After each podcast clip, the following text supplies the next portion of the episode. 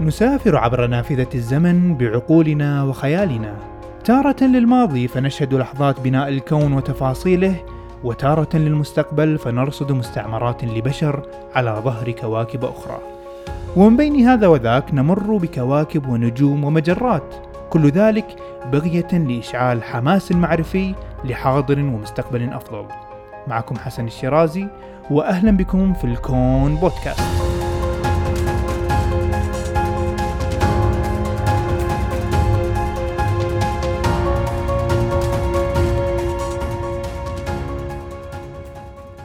السلام عليكم إذا كنت في رحلة ليلية وسط الصحراء وكانت الأجواء باردة فسيكون من الملائم وكما هي العادة إشعال بعض الأعواد من الخشب أو الفحم للجلوس حولها للتدفئة وربما إعداد القهوة أو الشاي لتستمتع برحلتك الجميلة في تأمل جمال الطبيعة. وبعد أن تصل النيران إلى ذروة اشتعالها فتميل بعد ذلك لفقدان طاقتها وتبدأ في الخفوت إلى أن تختفي الشعلة ويتبقى الرماد المتجمع على بعضه. ولكن حتى بعدها بساعات تلاحظ أنها لا زالت تحتفظ بإضاءتها الحمراء الخافتة والحرارة المصاحبة لها. فإذا وصل صديقك لمكان المخيم سيستطيع التدفؤ بها وسيعلم علم اليقين أو علم مقارب لعلم اليقين بأن هذه المخلفات الحرارية هي بصمة ودليل على وجود نار في هذا المكان قبل فترة وجيزة من الزمن. هذا السرد للحدث هو تمثيل ومحاكاة لأشعة كونية موجودة تسمى الأشعة الخلفية الكونية الميكروية Cosmic Microwave Background هذه الأشعة تعتبر الدليل القاطع والبصمة الدائمة لنا على أنها نتيجة حتمية للانفجار العظيم الذي أحدث هذا الكون الذي نعيش فيه فبعدما كانت الحرارة والمادة لا نهائية في نقطة معينة في بداية الكون فإنه لابد أن يكون هناك إشعاع لهذه الحرارة بعد أن تبرد مع التمدد ومرور الزمن. ففي حلقة اليوم راح نستكمل سلسلة حلقات فهم نظرية الانفجار العظيم وستكون حلقتنا هذه الثالثة في السلسلة حيث انتهينا بالوصول لحقيقة توسع الكون وتمدده وكان ذلك في الثلاثينيات القرن الماضي بعد جهد جهيد ومثابرة ومعرفة متراكمة من علماء مثل هنرييتا ليفيت وإدوين هابل ولومتير وأينشتاين وغيرهم الكثير. فإذا لم تكن قد استمعت للحلقتين السابقتين فأنصحك بالاستماع لهم لتكون الصورة أشمل والسياق أوضح للموضوع. فسنستكمل الحديث من تلك النقطة من التاريخ اللي توقفنا عندها وراح نفصل في كيفية تطور النظرية ونتدرج بالأحداث والاستكشافات إلى الدليل القاطع الذي يثبت حدوث بداية وامتداد لهذه البداية في الكون الذي نعيش فيه عن طريق هذه الأشعة الخلفية. ولكن قبلها كالعادة أذكركم بأن هذه الحلقة من البودكاست تأتيكم برعاية من مؤسسة الكويت للتقدم العلمي. مؤسسة الكويت لديها العديد من الكتب والبرامج العلمية الشيقة والمناسبة لجميع الأعمار وجميع التخصصات. تابعوه واختاروا ما يناسبكم. والآن هيا بنا نستكشف تطور الأحداث وتلاحقها للكشف عن بصمة الانفجار العظيم والدليل القاطع على حدوثه الأشعة الخلفية الكونية الميكروية.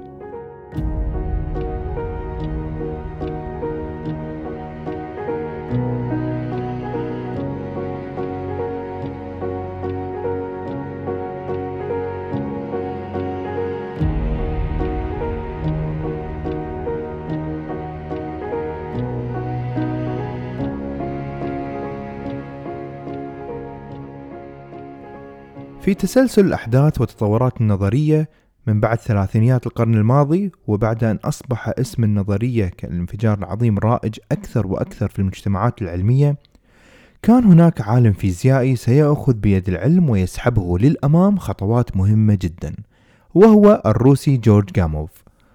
فقد كان يفكر جاموف بنظرية الانفجار العظيم من ناحية المادة. بالتحديد بآلية خلق الذرات من بعد الانفجار العظيم.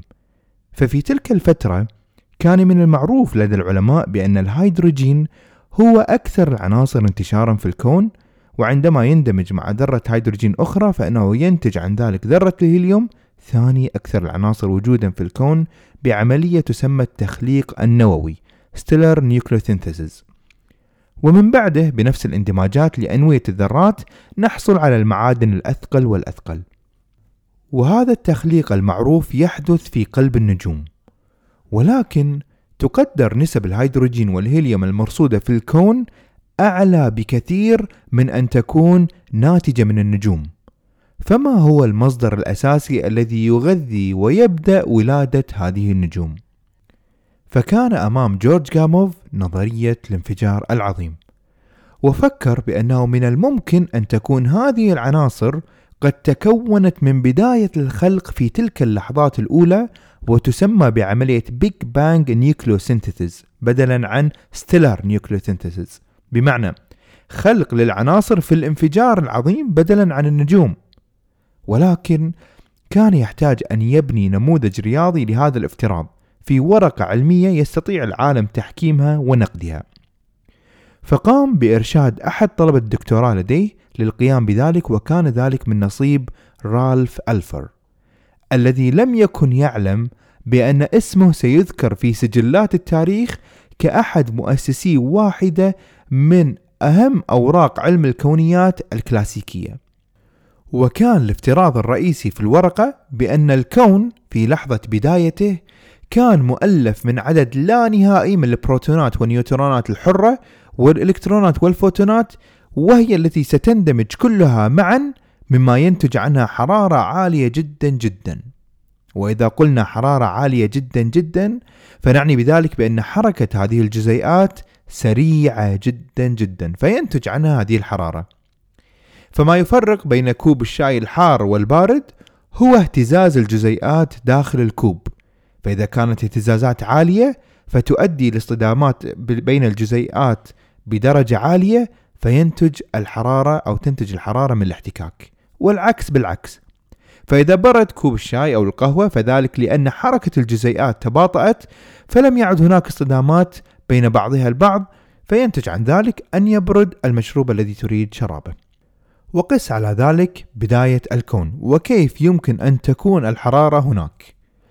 فكلما حاول البروتون أن يلتحم مع النيوترون ليكونا ذرة أو نواة لذرة مستقرة فمباشرة يتم تحطيمها من الفوتونات الحرة. فكان من المستحيل تكون الذرات في تلك اللحظات الأولى. وهذه الحالة من تداخل الجزيئات تسمى بالحساء الكوني والذي سنفصل فيه بحلقة منفصلة لاحقا بإذن الله. ولكن ما يهم الآن بأن الورقة العلمية التي يكتبها رالف ألفر وأستاذه جورج جاموف تتنبأ بوجود حرارة عالية جدا في بداية الكون ويمكن إجراء الحسابات الرياضية لما بعد الانفجار العظيم بدقائق معدودة. كتبت الورقة العلمية من العالمان ولكن ينقل عن جاموف بحسه الفكاهي العالي فقبل أن تنشر الورقة العلمية أضاف جاموف اسم العالم هانز بيتا بدون أن تكون له أي مساهمة في الورقة العلمية. ولكن أضافه فقط لتكون أسامي الكتاب مرتبة كالتالي ألفر وبيتا وجاموف. فإذا أخذنا الأحرف الأولى من الأسماء الثلاثة فنحصل على ألفا وبيتا وجاما لتشتهر هذه الورقة بهذا الاختصار ورقة ألفا بيتا جاما. وتكون من أهم الأوراق العلمية الأساسية كما ذكرت في علم الكونيات.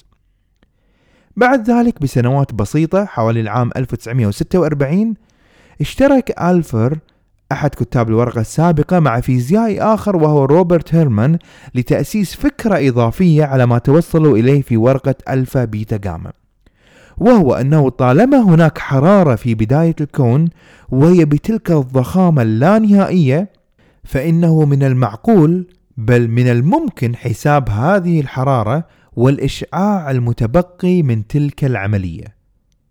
فعملوا رياضيا لأكثر من سنتين وبمساعدة جاموف كذلك على تقدير ذلك الرقم الذي ظل يتأرجح خلال فترة دراستهم ما بين 50 كلفن و5 كلفن. إلى أن خلصوا بأن هذه الحرارة وهذا الإشعاع الذي نتج عن تلك الحرارة بعد أن برد أن يكون يميل أكثر كونه 6 كلفن. ومنذ ذلك الوقت في منتصف الأربعينات لم تتطور الأحداث كثيرا فيما يخص نظرية الانفجار العظيم ولكن في تلك الفترة ازدهر علم الفلك الراديوي أكثر وأكثر مما سيكون له أثر في سياق الأحداث عندما نصل إلى منتصف الستينات. وهي الفترة التي شهدت قفزات في اكتشاف الأشعة الخلفية الكونية بصمة الانفجار العظيم. فمنذ بداية الستينات وحتى العام 1964 ظهرت الكثير من الأوراق العلمية كل على حدة في مختلف أنحاء العالم مثل ورقة العالم زيلدوفيتش من الاتحاد السوفيتي أو الأمريكي روبرت ديك تفصل في آلية تخليق العناصر في الانفجار العظيم وإمكانية بقاء إشعاع ممتد إلى يومنا هذا من تلك العملية. ولكن في العام 1964 نشرت أطروحة على يد علماء من الاتحاد السوفيتي وهم دروشكوفيتش ونوفيكوف. أضافوا لمسة وتنبؤ لم يتم ذكره في الأوراق السابقة وهي العلامة الفارقة عن اكتشاف الذي حدث في ورقة ألفا وبيتا وجاما وهي أن الإشعاع المتبقي من بداية الكون يمكن حسابه تجريبيا. فتنبأ العالمان بأنه باستخدام أدوات مناسبة سنستطيع رصد هذه الأشعة المزعومة لينتهي الجدل نهائيا حول أصل وجودها. وعلى إثر هذه الأوراق والتنبؤات العلمية قرر العالم روبرت ديك الخوض في عملية اكتشاف هذا الإشعاع. فقد كانت له خبرة سابقة في رصد الأشعة الراديوية بشكل عام وكان قد صنع لاقط راديوي أسماه راديومتر ديك. فبحث ديك عن علماء لهم نفس الشغف ويشد بهم الأزر ويعتمد عليهم في عملية الاستكشاف المضنية لهذه الأشعة. فكان معه العالم جيم بيبلز من جامعة برينستون وويلكنسون ليكونوا فريق متميز من العلماء يعمل نظريا والأهم عمليا في البحث عن هذه الأشعة. عملوا كثيرا ولمدة طويلة وفي أحد الأيام وبينما كانوا متجمعين يعملون على تحليل البيانات وإذ يأتيهم اتصال في المختبر ويكون المطلوب روبرت ديك. رد على المتصل وكانت تملأ وجهه علامات التعجب والحيرة وربما الغيرة. وكان بيبلز قد انتبه لتقاسيم وجه ديك وعلم أن هناك شيء ما ليس على ما يرام. أقفل السماع روبرت ديك وقال بالحرف الواحد بحسرة كبيرة Well boys we have been scooped. لقد خسرنا السباق. هناك من سبقنا في الوصول والكشف التجريبي عن الأشعة الكونية الخلفية الميكروية.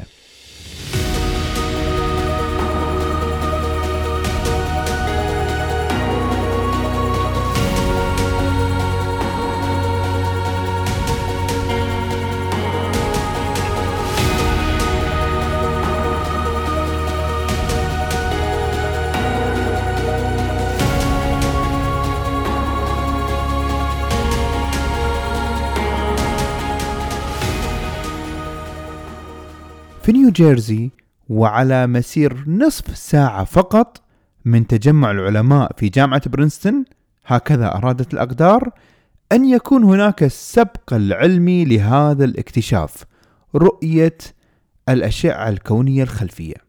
فقد كان يتواجد عالمي فلك قد اكتشفا ما كان يبحث عنه الجميع الأشعة الخلفية الكونية. وهما الأمريكيين أرنو بنزياس وروبرت ويلسون. ولكن خلف هذا الاكتشاف كالعادة هناك قصة وتطورات وصدف في بعض الأحيان مما يدعو إلى الرجوع بالزمن قليلا لنعود لاحقا إلى ذلك الاتصال الذي أعلنوا فيه وصدموا علماء جامعة برنستون عن اكتشافهم للأشعة.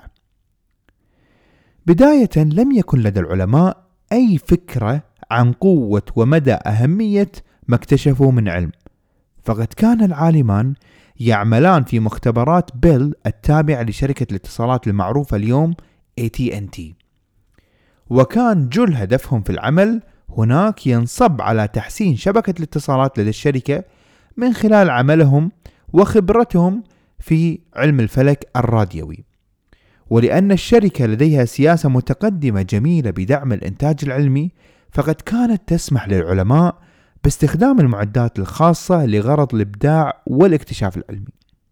وفي حالتنا كانت تسمح لبنزياس وروبرت ويلسون بالعمل على أبحاثهم.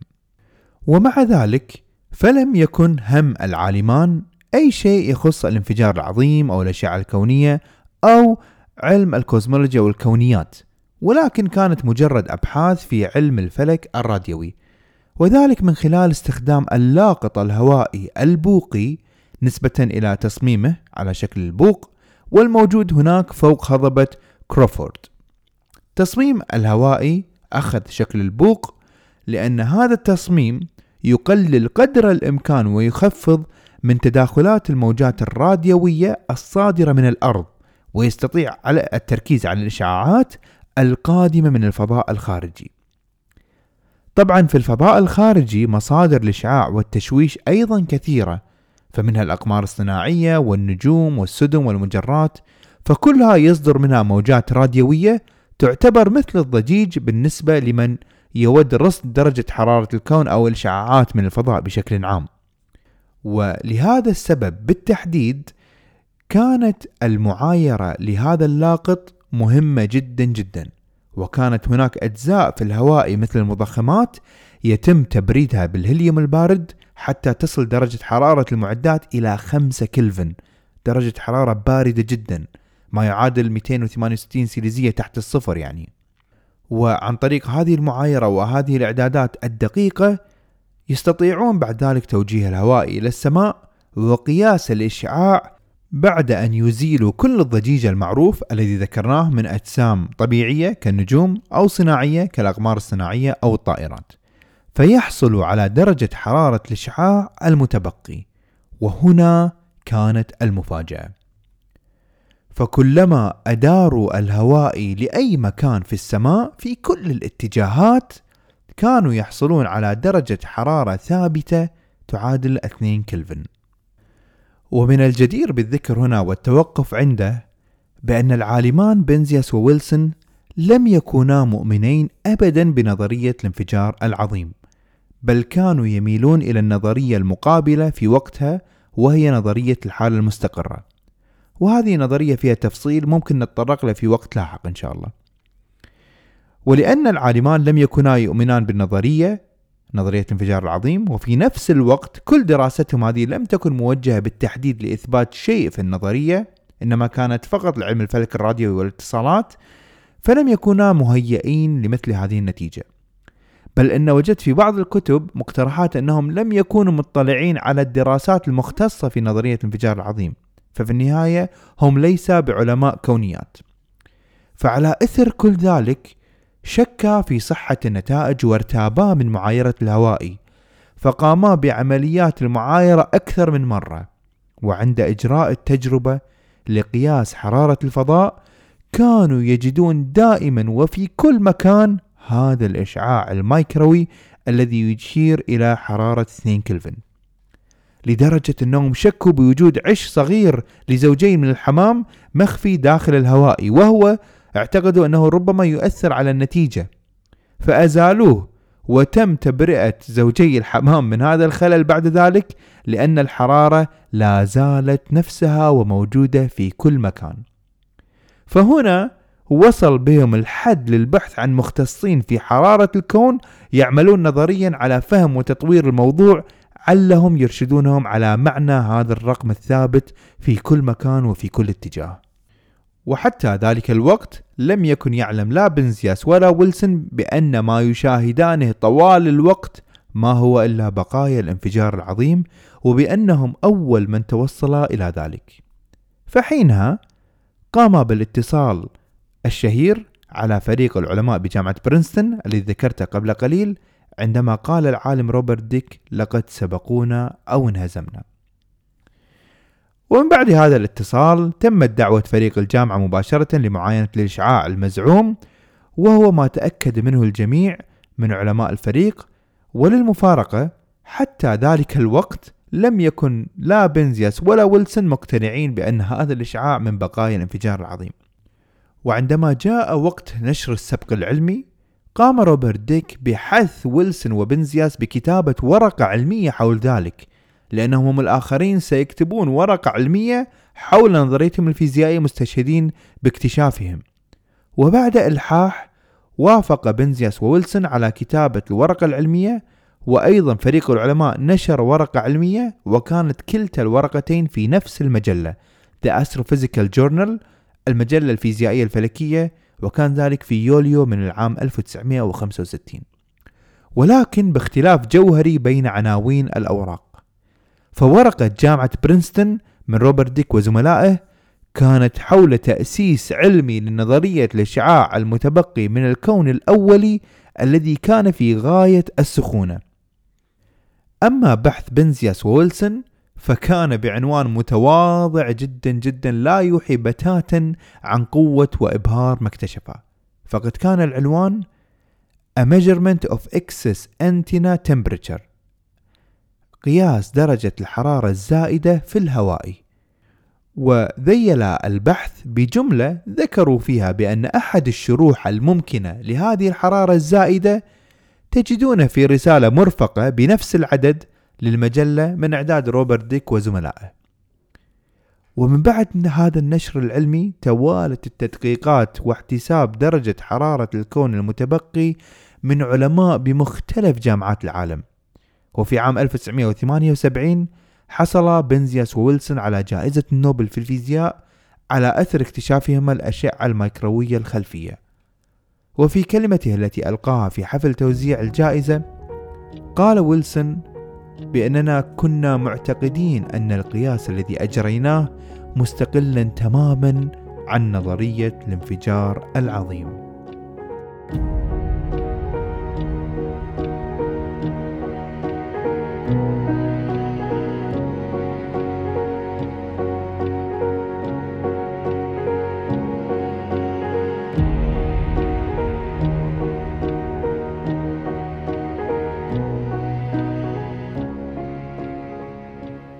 الأشعة الكونية الخلفية الميكروية هي بصمة للانفجار العظيم وهي دليل قاطع على وجود بداية حارة جدا للكون.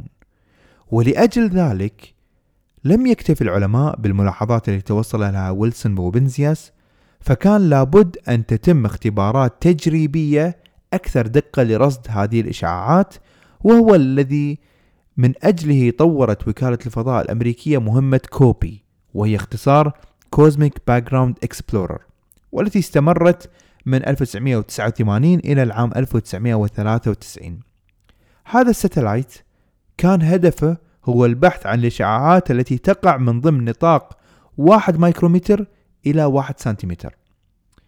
النتيجة التي ظهرت كانت تفصيلية وأدق أكثر من بنزياس وويلسون حيث تبين وجود حزام في منتصف الكون يحمل شعاعات حرارية أكبر من المناطق الأخرى. يعني إذا صورنا الكون بأن كرة كبيرة آخذة في الكبر بسبب التوسع فإن منتصف هذه الكرة حزام حراري أكبر من المناطق الأخرى. طبعا هذا الحزام غير متنبأ فيه في أصل نظرية الانفجار العظيم ولكن تبين لاحقا بأن هذا ناتج من انبعاثات وإشعاعات مجرة درب التبانة اللي إحنا عايشين فيها. أيضا من النتائج التي أظهرتها مهمة كوبي هي وجود بعض الاهتزازات في الأشعة الخلفية الميكروية. هذه الاهتزازات الحرارية هي المسؤولة عن بداية تكون المجرات في بداية الكون، ولكن لم تكن واضحة للغاية فقد كانت بالكاد كإشارات على وجود هذه الاهتزازات. ولدفع الموضوع أكثر من ناحية تجريبية، عملت ناسا مهمة أخرى وهي التي سينتج عنها واحدة من أهم الخرائط الحرارية التي نعرفها عن الكون. ففي عام 2002 أطلقت مهمة WMAP Wilkinson Microwave Probe دقة نتائج هذه المهمة تقديريا كانت أكثر بعشرين مرة من نتائج COBE. تكنولوجيا متقدمة أكثر مما يعني رصد أدق وتشويش أقل للنتائج فحصلنا على خريطة في غاية الروعة للتوزيع الحراري الإشعاعي الناتج من بداية الكون. ولكن هل فعلا هذه بداية الكون الفعلية؟ هل ما نرصده الآن هو يقينا اللحظة الأولى مباشرة لما يلي خلق الكون؟ في الحقيقة لا، ولسنا قريبين حتى من تلك اللحظة فنحن نبعد عنها مئات الآلاف من السنوات الضوئية وسأبين ذلك بتبسيط. مع بداية الانفجار العظيم أو التوسع الذي حدث للكتلة الضخمة والحرارة الهائلة عند تلك النقطة ليخلق الزمكان كانت الحرارة عالية جدا جدا لدرجة أن الذرات غير قادرة على التشكل بصورة مستقرة وكان كل شيء موجود عبارة عن طاقة صافية وكل قوى الكون المعروفة اليوم فيزيائيا النووية القوية والنووية الضعيفة والكهرومغناطيسية والجاذبية كلها مندمجة كقوة واحدة وكانت كلها طاقة. وبعد زمن يقدر خمسة وثلاثين صفر جزء من الثانية انهارت هذه القوة الواحدة وأصبحت لدينا قوة متفرقة. ومع التوسع بدأت حرارة الكون تنخفض شيئا فشيئا إلى أن وصلنا إلى درجة حرارة 3000 كلفن وهي التي يمكن عندها أن تتشكل الذرات وتنطلق الفوتونات لتسافر بحرية. وتقريبا حدث ذلك عندما يقارب 380 ألف سنة بعد الانفجار العظيم. أما ما قبل ذلك فلا يمكن بأي حال من الأحوال بأن نرى ما يقبع هناك. ببساطة لأنه لا يمكن أن ينفذ الضوء أو الفوتونات من ستار الحرارة وبلازما الجسيمات الأولية المشحونة بقوة لا نهائية. يعني أقصى حد نقدر نرجع فيه بالزمن ونعاين فيه بداية الكون عمليا هو 380 ألف سنة. أما قبل هذه المدة فهناك جدار يمنع وصول الفوتونات ويمنع اختراقه لها لنراه نحن الآن بعد 13.8 مليار سنة. هذا الجدار يسمى بسطح التشتت الأخير. يعني من الزمن صفر حتى 380 ألف سنة عند هذا الجدار الكون معتم لا نستطيع رؤيته. وما بعد هذا الجدار يصبح شفافا يمكن أن نرصد فوتوناته ويمكن أن يكون شفافا نستطيع التعرف على تفاصيله. وكتشبيه لهذا الموقف الآن عندما نرى نحن النجوم فنحن نرصد الفوتونات التي تقع على القشرة الخارجية لتلك النجوم. أما الفوتونات والضوء القادم من قلب النجوم فرؤيته محجوبة عنا. وكمحاكاة عملية لزيادة الفهم يمكن أن نطبقها على إضاءة الفلورسنت. إذا كان لديك مصباح شفاف من الفلورسنت فإنه يمكنك النظر من خلاله ورؤية ما خلف المصباح. ولكن ما أن تدخل الكهرباء وتسخن القطعة المعدنية بداخل المصباح ويتفاعل مع المكونات من حوله فإننا نحصل على الإضاءة. ولكن بنفس الوقت نعجز عن رؤية ما خلف المصباح. فيصبح بطريقة أو بأخرى معتم أو حاجز حتى لو كان مشع بالإضاءة. بسبب تزاحم الإلكترونات وقفزها إن صح التعبير بمستويات الطاقة لينير بالمحصلة المصباح. هذه محاكاة مشابهة لما يحدث بعد بداية الكون مباشرة وحتى 380 ألف سنة. وعندما تطفئ الكهرباء فيبرد المصباح طبعا العملية تحصل لحظيا فبالتالي نستطيع النظر من خلاله مرة أخرى. وبالمثل عندما تبدأ حرارة الكون بالانخفاض بسبب التمدد لدرجة معينة أصبح من الممكن النظر إلى الفوتونات ورصدها من بعد تلك اللحظة. هذا تقريبا ملخص شامل لفهم النظرية وكيفية تطورها عبر التاريخ وتكون النظرية بذلك قد اقتربت أو قاب قوسين من أن يكون لها القدرة لتفسير جميع الظواهر الطبيعية المرتبطة في علم الكونيات لبداية الكون. ولكنها في الحقيقة قد تعرضت لمشاكل عديدة كادت أن تعصف بالنموذج وبمصائب رياضية مثل مشكلة التسطح ومشكلة الأفق ومشاكل أخرى لم يكن لدى العلماء القدرة على تفكيكها وحلها حتى جاء عبقري يدعى ألين جوث. أزال العديد من هذه الإشكاليات بفهمه وطرحه لمفهوم التضخم الكوني وهو ما سنستعرضه في الحلقة القادمة. كذلك في الحلقة القادمة سأستعرض مشكلة عميقة جدا تواجه النموذج ولكن هذه المشكلة لم تحل إلى يومنا هذا فهي مكتشفة حديثا جدا عن طريق التلسكوب الأعظم جيمس ويب. ولا زال العلماء حائرين باكتشافه لمجرات لم يكن من المفترض تواجدها في تلك الأزمنة من الكون حسب نموذج والتنبؤات التي تتنبأ فيها نظرية الانفجار العظيم. وهو ما سنفصل فيه كذلك في الحلقة القادمة بإذن الله. فإلى ذلك الحين لا تنسون الاشتراك بالبودكاست وإرسال لمحبين العلوم والشغوفين في المعرفة ممن تعتقدون ستفيدهم هذه المادة العلمية. فاترككم الآن في رعاية الرحمن وحفظه. كونوا بخير وإلى اللقاء.